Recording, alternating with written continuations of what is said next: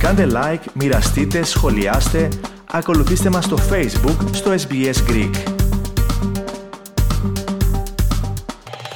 Τα σεξουαλικά μεταδιδόμενα νοσήματα στην Αυστραλία εμφανίζουν ανωδική τάση. Γι' αυτό το λόγο η Ομοσπονδιακή Κυβέρνηση ξεκινά μια νέα εκστρατεία ενημέρωσης. Περισσότερα ακούστε στο θέμα του Ayman Baghdadi από την SPS, το οποίο επιμελήθηκε ο Αλέξανδρος Λογοθέτης. Μια νέα εκστρατεία με την επωνομασία Before Play πρόκειται να εμφανιστεί σε ηλεκτρονικές εφαρμογές ερωτικών γνωριμιών όπως το Tinder και το Grindr με σκοπό την καταπολέμηση της μετάδοσης σεξουαλικών νοσημάτων. Σύμφωνα με τα τελευταία στοιχεία, στην Αυστραλία παρατηρείται αύξηση των σεξουαλικώς μεταδιδόμενων νοσημάτων όπως η σύφυλλη και τα χλαμίδια. Ο Γενικός Γιατρός Bruce Willett σημείωσε το γεγονός ότι μπορεί κάποιος να πάσχει από σεξουαλικά μεταδιδόμενο νόσημα δίχως να παρουσιάζει συμπτώματα.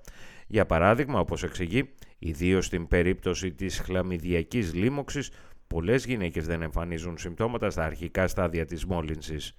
Ωστόσο, τα χλαμίδια μπορεί να προκαλέσουν προβλήματα γονιμότητας σε μια γυναίκα και γι' αυτό το λόγο θα πρέπει να εξετάζεται εάν πιστεύει ότι μπορεί να έχει εκτεθεί στο νόσημα. I think the first thing to be aware of with STIs is that um, often people have no symptoms at all. So really important to be aware of that. Particularly women uh, can have STIs, uh, and and the classical one is chlamydia without symptoms. And chlamydia can cause significant problems in terms of uh, something called pelvic inf- uh, inflammatory disease and, and affect uh, fertility down the track without causing symptoms at the time of the, uh, the initial in, infection. So, really important to be aware of that and to, to consider getting tested uh, if you feel that you may be at risk, even if you don't have symptoms. Η εκστρατεία ενημέρωσης που ξεκινάει η Ομοσπονδιακή Κυβέρνηση προτρέπει τους πολίτες να επιδεικνύουν υπεύθυνη στάση είτε μέσω της προφύλαξης κατά τη διάρκεια της σεξουαλικής πράξης ή μέσω των τακτικών εξετάσεων. Η ενημερωτική εκστρατεία επίσης θα πραγματοποιηθεί γύρω από πανεπιστήμια και χώρους νυκτερινής διασκέδασης.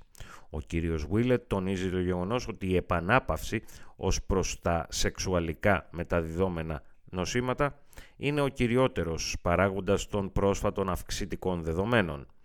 Τόνισε δε ότι θα πρέπει να γνωρίζουμε τους κινδύνους που αυτά προκαλούν ώστε να λαμβάνουμε τα απαραίτητα προφυλακτικά μέτρα.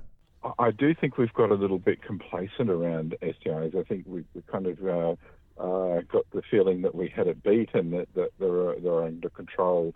Uh, and, I, and I think people are now uh, not as aware of the, the risks of them as they perhaps once were.